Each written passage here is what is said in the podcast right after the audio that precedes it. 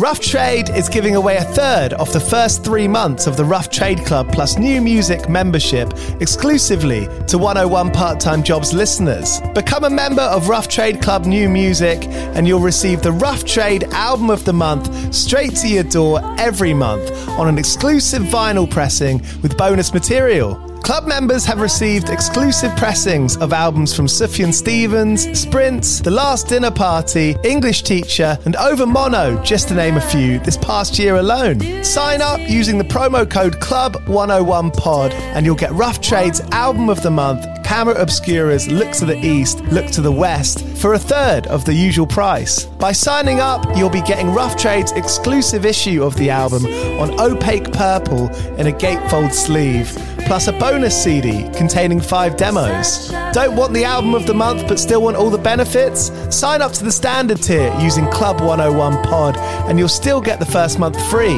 You'll also get free shipping on all orders, 10% off at the bar and on secondhand vinyl in store, and exclusive access to sold out Rough Trade events. So don't hang around. Head to roughtrade.com slash club and sign up with the code CLUB101POD.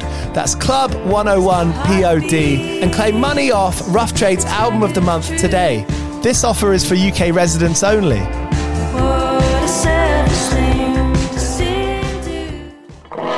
Do you play in bands? I did for the longest time. And I wish that I knew that DistroKid was a thing. I don't even think it existed back then. DistroKid makes music distribution fun and easy with unlimited uploads, and artists keep 100% of your royalties and earnings. A million plus artists rely on DistroKid to get their music on Spotify, Apple, YouTube, TikTok, Tidal, Instagram, and all the major streaming services. When you get DistroKid, you can see a DistroKid bank and withdraw your earnings. You get notified when you've earned royalties and you can withdraw via the app. And you can even check your streaming stats on Spotify and Apple. Get 30% off your first year on DistroKid by going to distrokid.com slash VIP slash 101 pod. 30% off for your first year. That's not bad. We know it's a tough world out there. Why don't you make it easier for yourself? And to get 30% off that free year as an artist, where you get 100% of your royalties and earnings, go to distrokid.com slash VIP slash 101 pod. All right, stay with me. I'll be right back after this. The future is a hefty responsibility and not one that we take lightly. But then taking things lightly has never been what Hefty is about. That's why we've created the Hefty Renew program that turns hard to recycle plastics into valuable resources like park benches and building materials. To participate, simply fill up an orange Hefty Renew bag with accepted items, tie it up, and drop it in with your regular recycling. That's it. It's that easy. It's time to rethink recycling with Renew. Particular valued resources may vary by geography. More info available at heftyrenew.com. It's time for today's Lucky Land horoscope with Victoria Cash. Life's gotten mundane, so shake up the daily routine and be adventurous with a trip to Lucky Land. You know what they say. Your chance to win starts with a spin. So go to LuckyLandSlots.com to play over 100 social casino-style games for free for your chance to redeem some serious prizes. Get lucky today at LuckyLandSlots.com. Available to players in the U.S., excluding Washington and Michigan. No purchase necessary. VGW Group. Void where prohibited by law. 18 plus. Terms and conditions apply. Hello, you're listening to 101 Part Time Jobs with me, Giles Bidder, the podcast where we get nosy and speak to some of our favourite artists, musicians, or bands about what they've got up to between tours in order to survive, whatever that might mean in their case. I'm so excited to welcome Raymond McGinley, guitarist of legendary Glasgow band Teenage Fanclub, to the show. Sorry, Bellshill. Of course, you, you're probably listening to this thinking he probably hasn't had to work many jobs between tours, apart from one near miss of almost digging a tunnel to France. So I'll leave you to it. We chat a lot about their new record, Endless Arcade. You know, I'm not shy about using this show to speak to bands that I love and ask them about things that things that I find fascinating. Teenage Fanclub's new record, Endless Arcade, is coming out on the 30th of April. This is I'm More Inclined behind this. It's sounding amazing. I'm really looking forward to the record and looking forward to, to seeing them play eventually. East London's Signature Brew are the official beer of the podcast. They've made beers with Mastodon, IDLES, Slaves, Sports Team, and a whole bunch of other bands. If you live in the UK, you can get beers from their website delivered directly to your door. signaturebrew.co.uk for that. And with the voucher code 101 podcast, all capital letters, you can get 10% off your order. Here's Raymond McGinley of Teenage Fanclub. Go well. Cheers!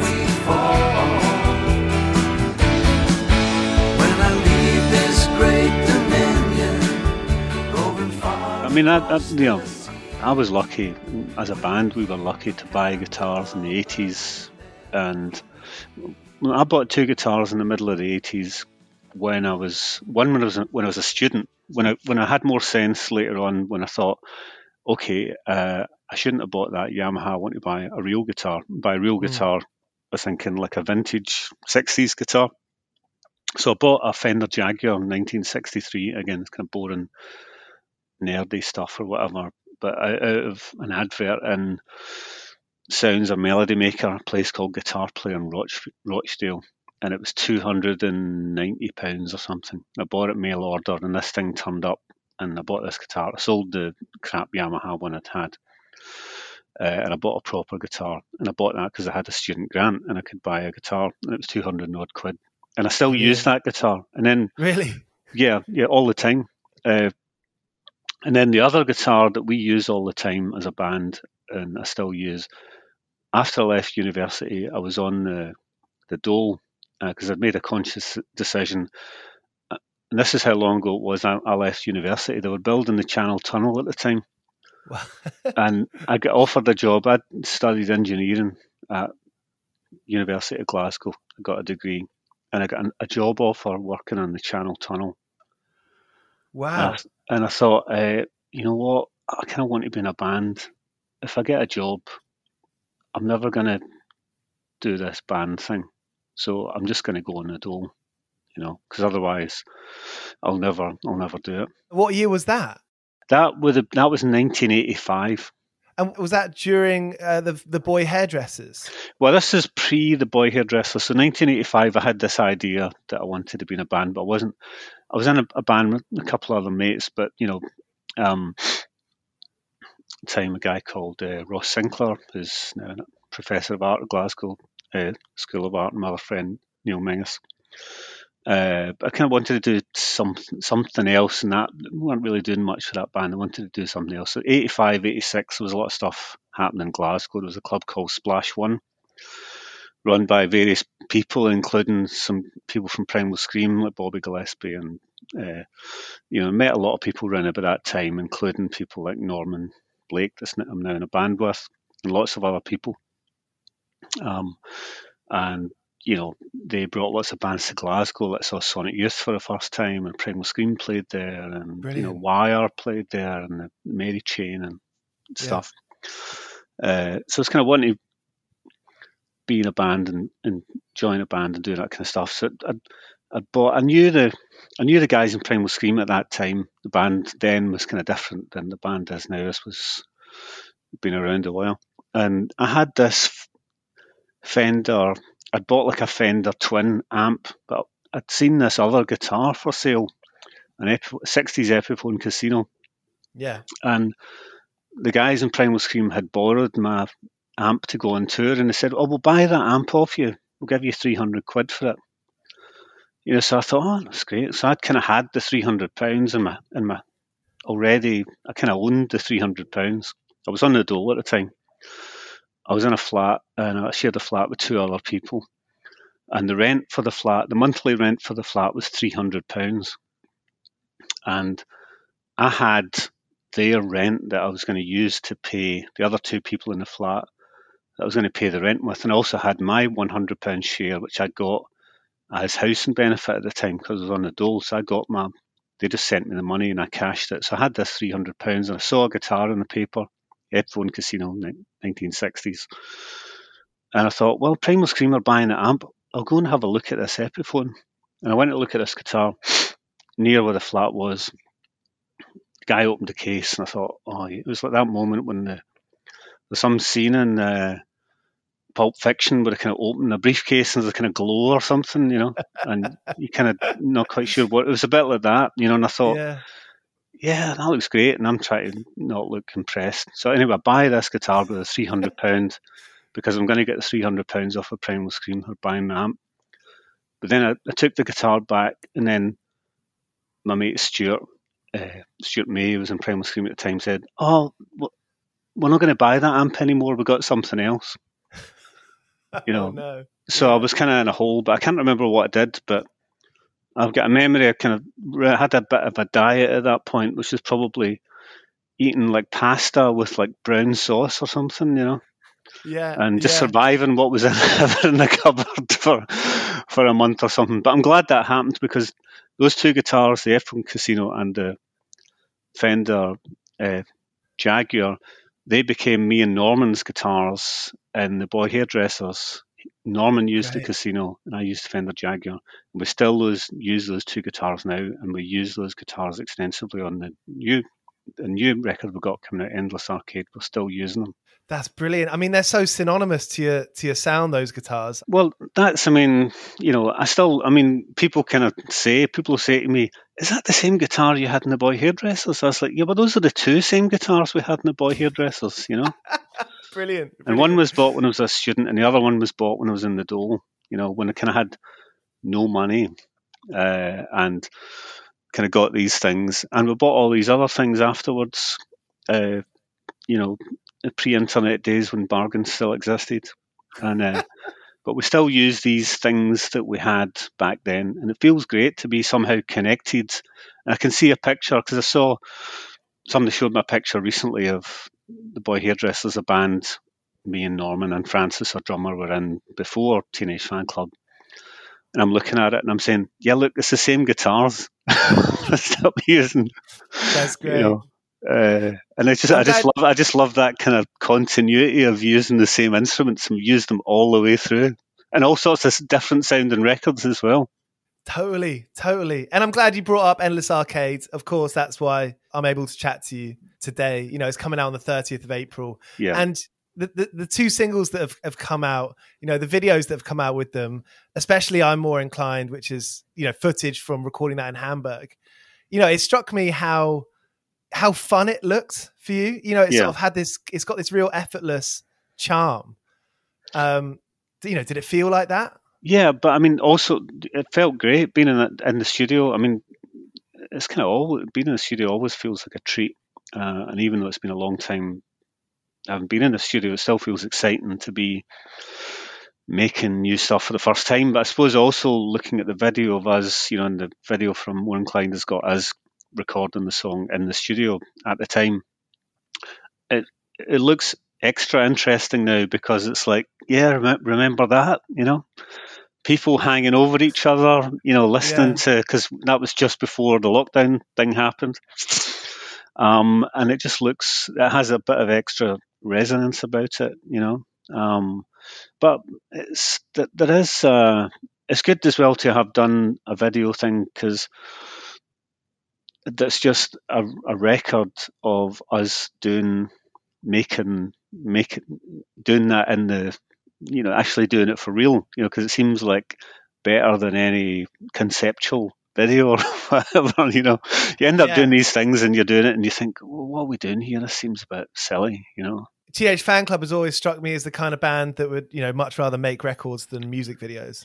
Uh, uh, well, yeah, by times a million or whatever, definitely. Yeah. um, but yeah, so if we can just do make the music, because we are kind of thinking we did that. Uh, we're thinking, do we ever need to make a music video again? Maybe we just get because we know friend of ours and you know photographer Donald Milne who filmed that, and we've done stuff with him for years, and he's great. And we think well, let's just get Donald in the studio. Anything else would do it, and we'll just get him to film it. Then we won't have to think about making a mm. mm. making a music video again. We'll just do it. You know, I think people like to see people actually doing things for real than you know some kind of conceptual or a band pretending to be a band, which is a lot of music videos are people acting and playing their, themselves in in a role, and somehow it just looks a bit stiff. Yeah, yeah, totally. At what point do you decide? Do you decide that you're gonna you know, start booking in studio time? You know, after how many songs have you and Norman written, you know, together or separately, where you sort of call each other and think, you know, let's let's get some studio time booked in? Well, I think sometimes it works kind of both, you know, that way around, and sometimes it works the other way around as well. And that, and this has kind of always been the case, I think, with the band. there's something about booking the studio that's really inspiring as well.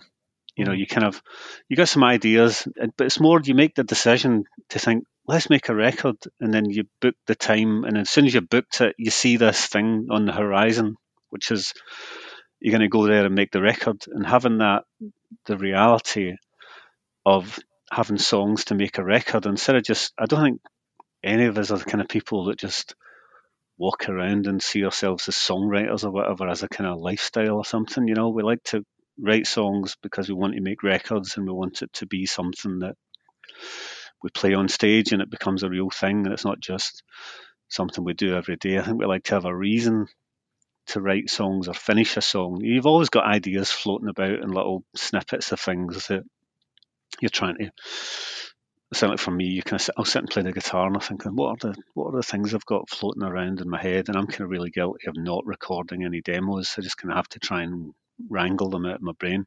But for us, I think the the point of really knowing we're going to make a record is when we book the studio, you know, because you know it's like then we, as a band we all agree is everyone available? Can we do this thing? We're going to do this and like whether it's like next week or in four months or whatever you know, once it becomes a reality, then it feels really exciting because you know that you're sitting working on a song not just as a a self-indulgent exercise apropos of nothing. You know, you're doing it because you're kind of you've got a destination for it, and it's actually something you're going to work with with other people, and it's going to become a reality. And the pressure is good as well to have to to know that you need to finish an idea and turn an idea into a song because you know that you might play in front of other people or that you might work on together you know because you can have a million ideas unfinished ideas but you know turning it into something that's going to come out to something that you might you might feel like you're going to suggest that other people in the world might pay any attention to you know it's a mm, different kind of thing and i think we need the reality of knowing that we're going to actually go into the studio and do it to to take us over to actually finish the songs. Do you get inspiration from you know when you when you booked the studio time in Hamburg? Of course, there's you know so much Beatles stuff around that, and not only the Beatles, but John Lennon's last record. You know, it was the same mixing desks used, yeah. used on that.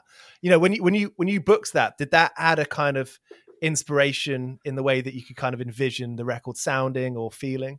Yeah, I mean, I think Hamburg, the first time as a band Teenage Fanclub ever went to Hamburg was in 19, 1990, and we just put we were putting out a single, which is a cover, a pretty, you know, you know, raucous, you know, to put it mildly, version of the Ballad of John, of John and Yoko that we were releasing, that was going to be released on, and for some reason I think it was going to be what would have been John Lennon's 50th birthday and we were in Hamburg at that time, just coincidentally playing our first show in Hamburg on the Reeperbahn. Um, Brilliant. So I don't think anyone can really think. Well, I'm sure you know anyone that's into music finds it hard to think of Hamburg or to be in Hamburg without thinking about the Beatles. You know, mm. and also just lots of people. You know, you you think, you know, what it would have been like, like Little Richard or something playing in Hamburg or something, you know, with Jimi Hendrix playing guitar or whatever, you know, and all that, what that would have been like at that time. And there's still remnants of that atmosphere left, you know. So I think the, the city does have that that uh, that kind of resonance or whatever that's still there, you know. But also yeah. we like this kind of we like Hamburg in other kind of ways as well. You know, we, it seems you know, it's kind of just an industrial or ex-industrial city, northern European. There's certain parallels with Glasgow, and you know, but mm. for whatever reason, we like it there. You know, and it feels like a place that makes sense for us to make a record there. I, that's funny you say about Northern Britain. Actually, I didn't connect that because the docks in Hamburg they're they're pretty brutal looking, aren't they? Yeah, well, I mean, I suppose maybe one of the differences between the docks in Hamburg and the docks in Glasgow is that the docks in Hamburg exist a lot more than the docks yeah, yeah. Uh, here in Glasgow do. Um, you know, it still feels, you know, I mean, you know, not that would I know, but industry in Hamburg, I don't know anything. You know, I have no idea. So, don't, you know, someone in Hamburg's listening to this and thinking, "What are you talking about? Shut up!" You know.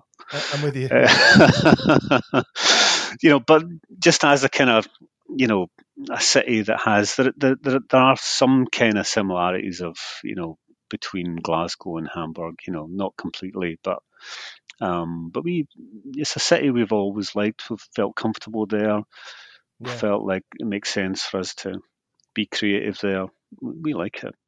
In the press release, you know, sort of the, the main quote is is from you um, about the title of Endless Arcade, saying, you know, you, you think of an endless arcade as an imaginary one that goes on forever, and you know, you always, you know, I took that personally as you know, the real life. You know, you're always going to be surprised. You're going to go through some twists and turns. Is that maybe subconsciously a reflection of being in a band for so long?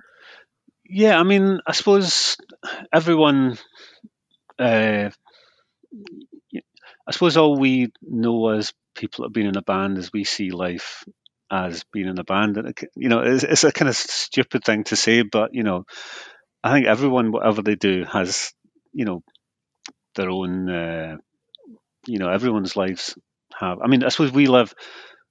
We have chosen to live a life that's. I wouldn't call it precarious, but the thing I like about doing what we do is there's no guarantee that it's going to last any longer than what you're doing now. And mm.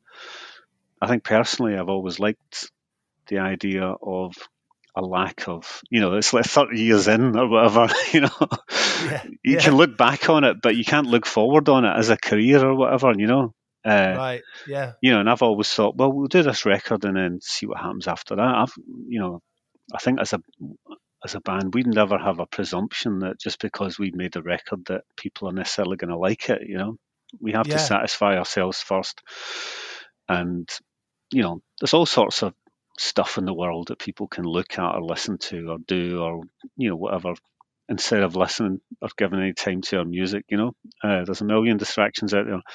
I've got no preconception of whether people interact with what we do or not. So it could be as this life, this charmed life that we've led, doing this thing, this self-indulgent thing all these years, it could come to an end at any time, you know. And I've thought that for 30 years or more than 30 years that I've been doing this thing. We all think that. Have you been quite good at staving off any, you know, anxiety or neurosis that might offer?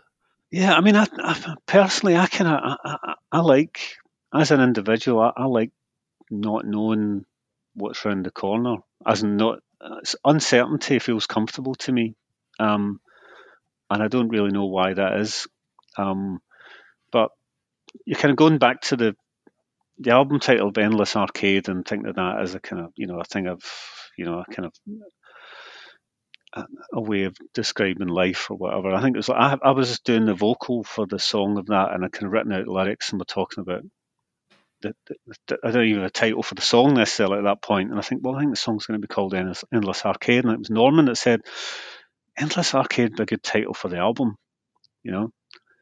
Uh, and Norman suggested that as a title for the album. You know, there's a song called Endless Arcade on the album, and the, you know, but the two things don't necessarily need to, you know, it's not like just the title seems to reflect this collection of songs that we had, and that was Norman's idea, mm. even though I wrote that song. But it's not like somehow you have something that seems to make some sense to you or to us, you know uh, that's not a literal thing. And that moment of thinking that would be a good thing for the album, that kind of happened in like five seconds or whatever from Norman maybe doing listen to the song and I had the lyrics and he was like, what are you going to call it? Endless Arcade? Well, yeah, yeah, I think I'll call the song Endless Arcade. Yeah, well, that'd be a good thing for the album. And that's it, you know, that moment is done, you know. Something quite magical about, you know, I suppose that's like writing a riff, you know, you might ha- might write something in five minutes and then that's going to be with you for the rest of your life. Absolutely, and any any kind of moment of creativity, or sometimes, sometimes you have to remind yourself that I think, and I'm talking to my, I'm not. This isn't advice to other people. I'm talking to myself here. Uh, you have to remind yourself that things can be simple. Mm. That you you might get caught up in thinking, oh, it's all so complicated, and oh, I need to do this and I need to do that, and you know, you can get you know, sometimes you do need to remind yourself that to see the, try and see the simplicity and what's in front of you, whatever it is you need to do, you know. Uh, you know, whether it's making a record or making your dinner, yeah, you know, yeah. like you, you know, it's it's all an enjoyable process that it can be, you know. Uh, I mean, as I say, I've I've lived a pretty charmed life. You know, other people have lived much. You know, because the thing I've always thought sometimes you know people in bands have a bit of a reputation for being whingers. You know, uh, and you know, and people are like, oh God, we need to go and do this, and you know, I need to get up at six in the morning because we got a flight to, you know, we got a flight to wherever, you know, you know, we need to, you know, we need to fly to Spain at six in the morning. Oh my God, that's terrible. you know, you're up at six in the morning, you're in a taxi, and you see like those guys standing on the slip road at the motorway waiting for a, a, van to come and pick them up to take them to some site, working God knows where, doing God knows what. You think those guys are there every morning. They don't know what they're doing day to day. You know, it's like you know we've got nothing to complain about. It's funny that you know your lives are so you never really know what's what's around the corner or you know what's ahead of you. Because from from a fan's point of view, Teenage Fanclub, lots and lots and lots of people Teenage Fanclub has remained a constant in their lives. We, we can rely on the fact that you're going to release another record. It's a wonderful feeling. I mean, uh, it's it's reassuring to you know, and it's always reassuring to meet people and interact with people that you know tell you. And the frustrating thing for us a bit on on this new record is there's a kind of cycle of process of making a record, and part of to me the end of that cycle is you go and play some shows and you meet people after a show and they say, "Oh yeah, I got the new record. I really like it. I like this song or that song." Or and you meet the people for whom this thing that we've done means something to them, you know. Uh, and at that point, you feel like the thing that you've been doing kind of obsessively, just as a kind of battle between you and your own expectations of what you might do, is kind of finished because it's gone. You've kind of seen seen it go into the world, and people have taken it into their life and do with use music as the way people use music to, you know, the way we all use music or whatever to help us with our lives or whatever. You know, and and the frustrating thing now is I don't know when we're going to get that moment when we go back out on tour again, and you know. Be, so it's a bit frustrating at the moment because usually we'd be thinking, oh, we're going to go and play those shows in a month or two, you know, and we don't know what's going to happen. And it's a strange, it feels kind of strange to us because we've all seen that point of when we finish the record and then the record comes out and then we go out and we tour. That's all part of the, that's all part of the creative process. And we get to the, you know, and we move into that other thing where we're out in front of people and it happens every day and you move on from city to city and all the rest of it is part of the thing that we've always enjoyed and uh, I suppose at the moment we're missing that, final piece, you know. But hopefully we'll get there before too long. And it's coming out on Merge in the States at least. It's on Merge and States and our own label, PeMa, and uh, UK and Europe and everywhere else, uh, you know. Um, and Merge, I kind of, I'm a big, big Superchunk fan. And so Merge Records, as far as I understand it, was, was born out of Superchunk needing a record label to put out, you know, putting out their own seven inches. And there are a lot of similarities for me between you and Superchunk, especially what you were just saying then a little bit earlier about how you know you don't necessarily walk around thinking that you're songwriters, but it's certainly something that you're brilliant at and give off a kind of inviting vibe about. You know, I think Superchunk has that as well.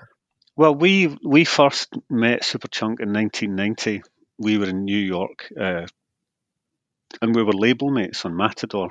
So we first met them, hung out with them then, uh, so we've known we've known uh, Superchunk and you know Mac and Laura Merge and mm. everything. Mm. That's more than that's thirty one years ago. Wow. Um, so we've known each other a long time, and we totally respect the fact that they are, you know, they're people that did what they do out of a necessity to, you know, it starts off you do the label not as a grand ego project, but as just something that is you need in your life to get from A to B or, or whatever, yeah, you know. Yeah. And and they're they're great people. We we love working with them. We're working with you know, we've known them I say we've known Mac and Laura for uh, you know, for thirty one years or whatever.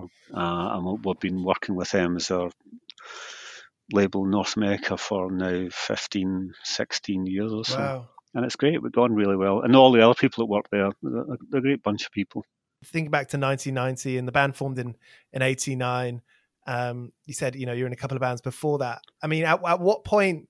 I mean, has there ever been a point where you've looked at like what you do and you you, you realized, oh, this is my this is my job now. You know, I'm never going to have to look for another job.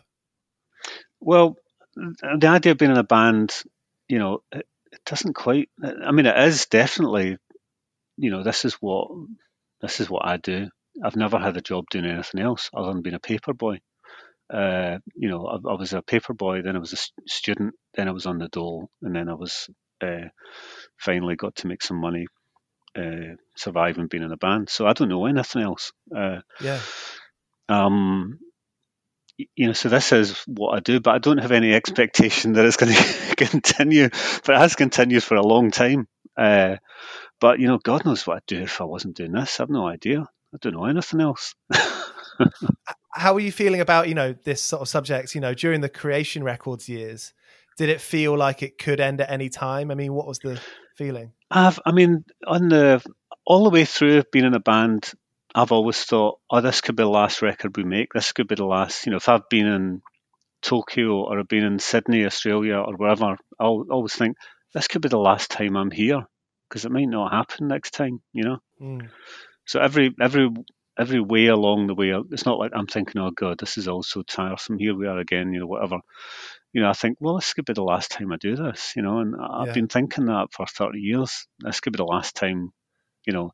I can't imagine never stopping making recording music because it's easier to do now, you know, or playing music or playing the guitar, but doing it and anyone else in the world being interested in it is something I've never had any, pres- you know, presumed that that would happen.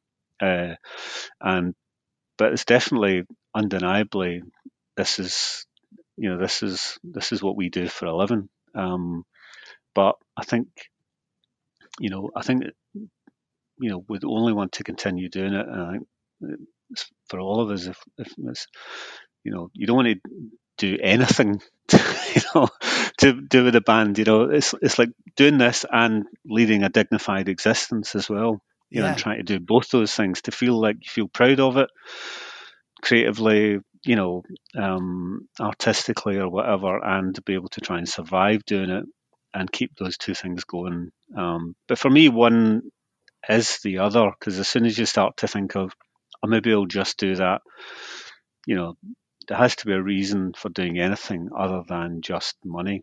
If there isn't a reason other than that, then you shouldn't do it. I suppose is, or if anything feels instinctively in any little way that it feels a bit wrong or whatever, you know. Uh, you know, it feels the only mistake I think you ever make doing this kind of thing is to do something against your own instincts. Uh, so I think maybe what keeps us going is we try to, you know, always have a reason for doing something mm.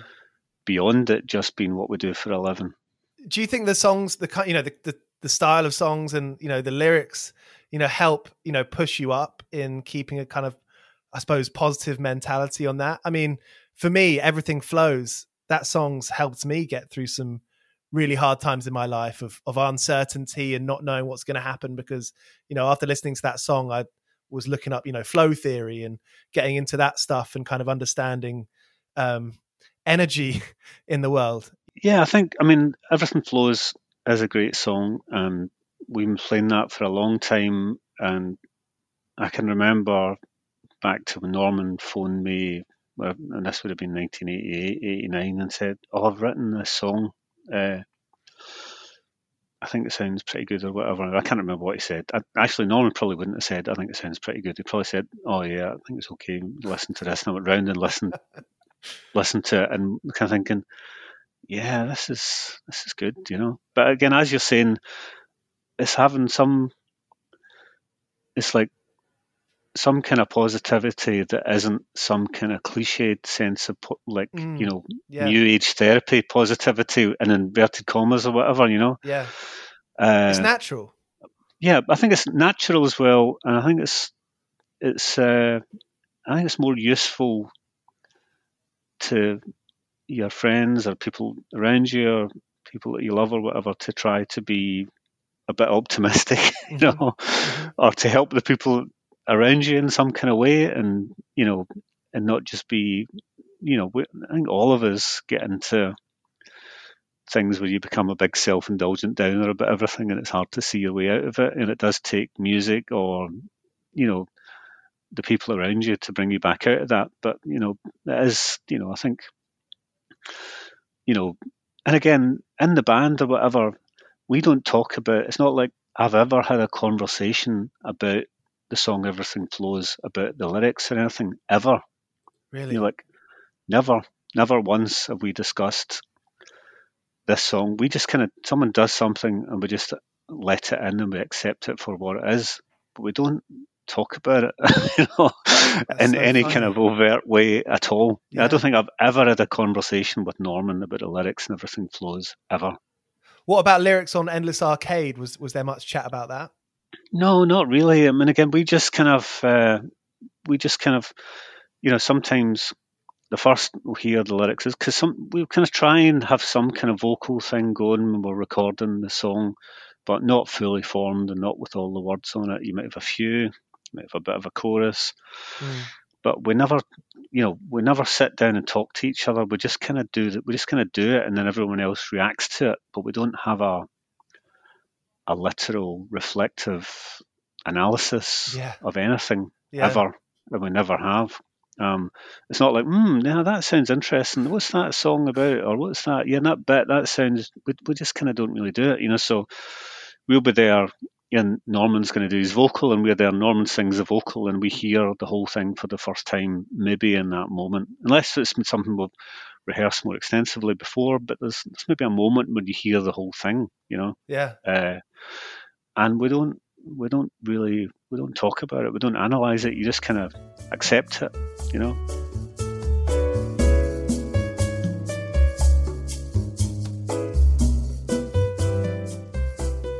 I've read in the past that you were sort of the band's de facto manager. Um, and there was one a, a great Guardian article I read from a few years ago where he talked about um, I think it was Bandwagonesque, and you were speaking to a lawyer in the US, and you, you were in your your your folks' home in in Glasgow, and you know, there, there was a real kind of paradox between the two worlds. yeah i mean i can you know because again it wasn't like you, you got a group of people and you've always got some kind of you know you know hesitate to use the word dynamic or whatever that happens between any any group of people Mm. you know, but it's just a kind of natural thing. You know, people elect you get different people that'll take interest in different things, and for whatever reason, I was the one that might have dealt with more of the business side of things. Uh, you know, but it probably started with me. There'd be me and Norman, and I'd be the one that phoned the studio to book it or whatever, you know, and it kind of starts from there. You know, Yeah, uh, you just go, oh, I'll do that, you know, uh, I'll book that van or whatever, you know.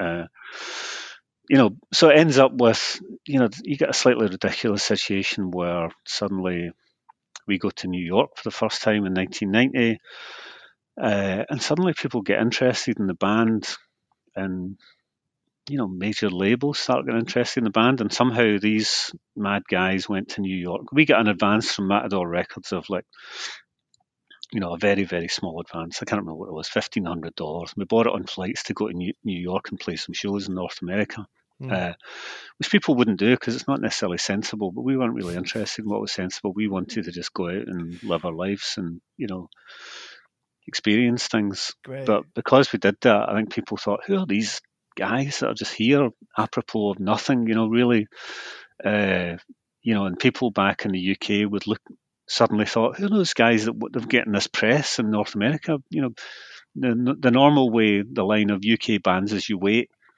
You do a, you know, you get a bigger deal in the UK. You become a band. You go to America when you're all jaded in a limo. Then you're really grumpy, and everyone in North America hates you, which is usual kind of, you know, the the then then then you go back home and you bitch about America, you know, because you're not as successful there as you are in the UK. Yeah. Whatever the kind of normal, you know, uh, the way it's meant to work out. We just we just kind of went there the same way, and sleeping on people's floors and driving around and doing all sorts of mad stuff the same way as we were here. We just kind of behaved the same way there as here. And people seem to be feel quite. But anyway, you know, cut a very long story short. We end up speaking to people that are interested in signing the band. So we're kind of like, oh, what's this all about, you know?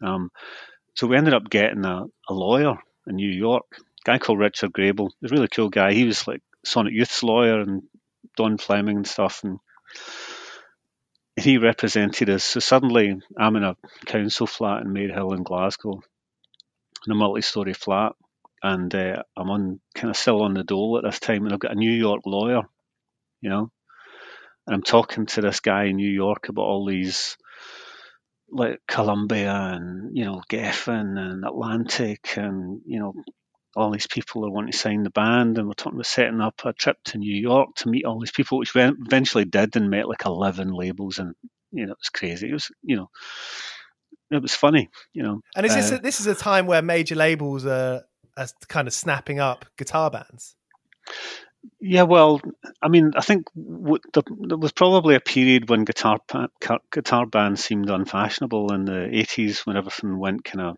uh, what who knows? I can't really remember. Yeah, uh, but people suddenly got interested in these guys in their early mid twenties who looked like you know uh, they didn't really care, which mm. is us. And you know, you're not really aware.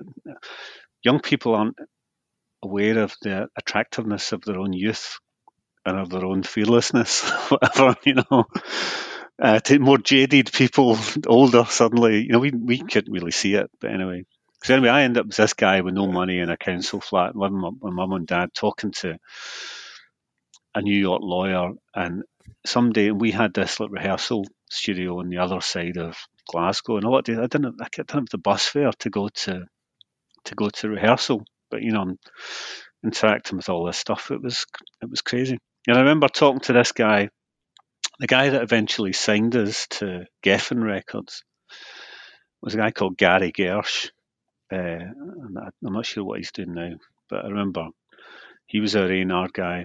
And, you know, again, I'm in council flat. It's two different worlds. He's sitting in Geffen's office in Sunset Boulevard in, in Los Angeles, you know, and I'm in a council flat in Maryhill in Glasgow and I'm talking to him, and he's talking about a fax. You know, this is maybe before we signed. Was still talking to him.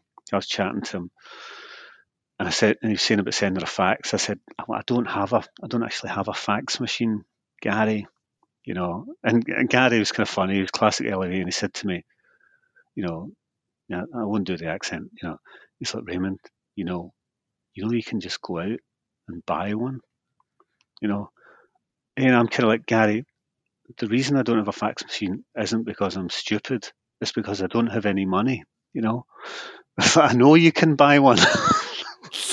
you know, it's like, but it's about five hundred quid. You know. Uh, so anyway, cut to a few months later, we all had fax machines. You know? Brilliant.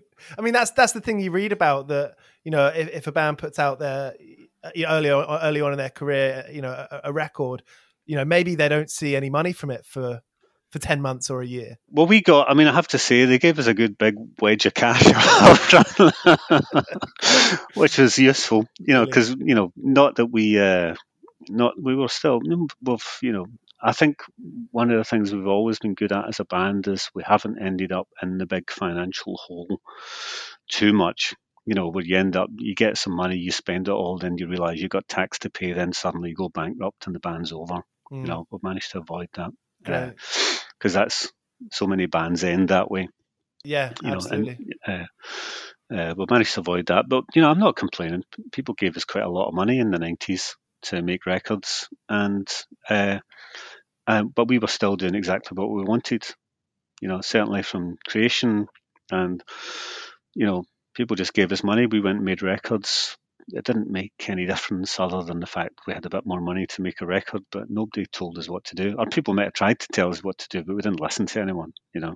Brilliant, brilliant. Well, Raymond, I don't want to hold you too long, and it's been a it's been a total pleasure to hear all these stories. Yeah, well, I mean, I suppose you know it's it's always uh, you know I think you need you know you need to be. We had this guy who was our tour manager and for a while manager Chaz Banks. Uh, guy from Manchester, and he, you know, he had at the same time as having stories from the past, you have to be self-aware enough to not be like, oh God, here comes this old tripper with his stories from the past, you know, because Chaz would be like, he would presage or whatever the word is.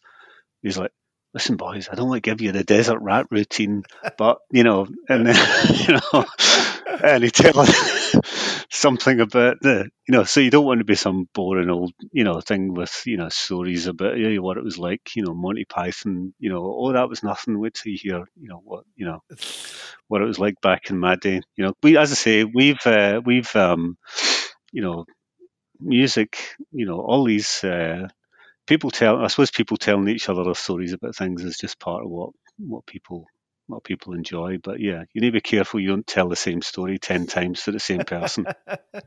and you know, just just finally, you know, talking about that and doing your own thing in the '90s and kind of being in it, being in, I suppose, in a fortunate position. You know, it kind of seems to me that you've you've remained that way. You know, doing your own thing, and then what happens around it is is is doing its own thing. Of course, the music industry has changed so much. You know, it changes every year almost. It seems.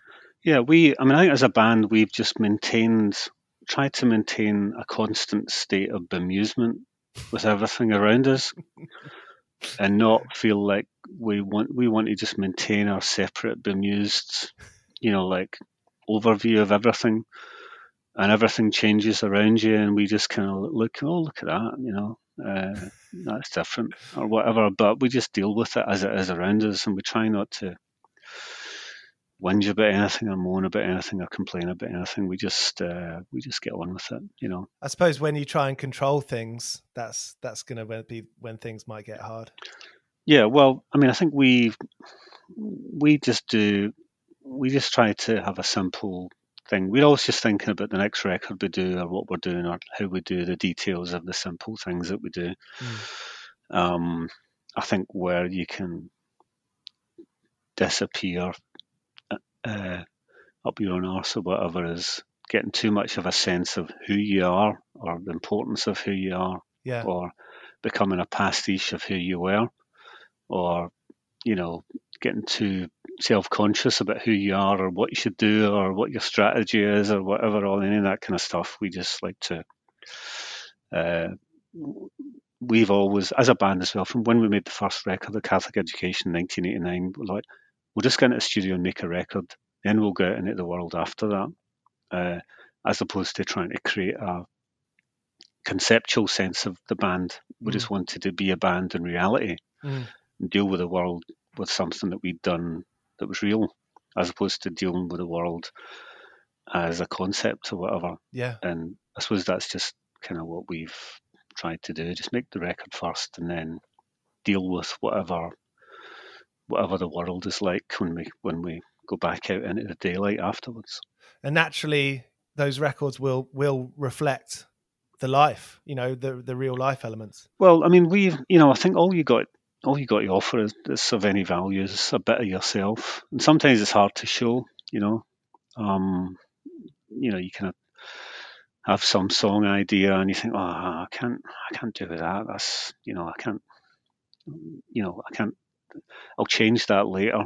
You know, to something more sensible. But then you realise, no, that's kind of whatever it is. That's it's come from somewhere. You know. Yeah, somewhere pure. Uh, yeah, somewhere inside or somewhere unconscious where anything you've got that's good comes out of your unconscious somewhere.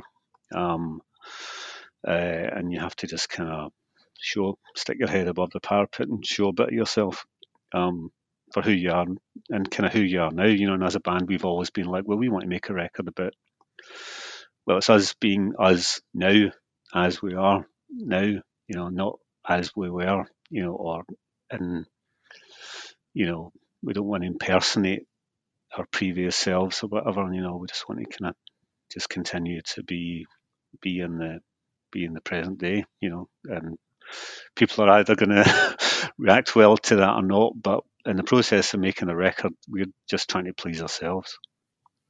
I think it's good for everyone to be reminded of that occasionally. Well, you know, well, I suppose I don't know what about other people. We we kind of we kind of like to remind ourselves of that. That's all. Brilliant, brilliant. Well, Raymond, thank you so much. I was so so surprised that you know you're you're up for for chatting to me. You know, so thank you so much for being up. Oh, it's it. been a pleasure. Thanks, Charles. So there you have it. Raymond McGinley of Teenage Fanclub here on 101 Part Time Jobs. Cheers for listening in and see you next week. Have a good one. Here's Cock Sparrow.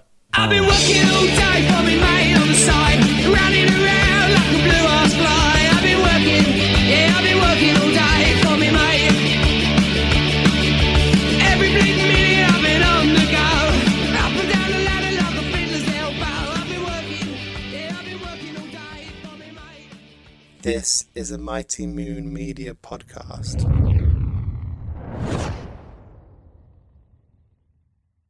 Everyone is talking about magnesium. It's all you hear about. But why? What do we know about magnesium? Well, magnesium is the number one mineral that 75% of Americans are deficient in.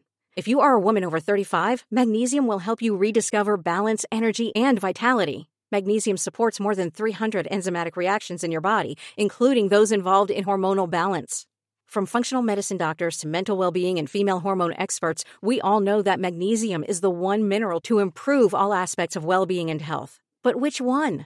Magnesium Breakthrough from Bioptimizers, the trusted choice recommended by leading experts with seven best absorbed forms of magnesium to ensure your body receives the support it needs for overall well being. Go to bioptimizers.com slash balance today and use code BALANCE10 for 10% off. Support your journey to wellness at B-I-O-P-T-I-M-I-Z-E-R-S dot com forward slash balance.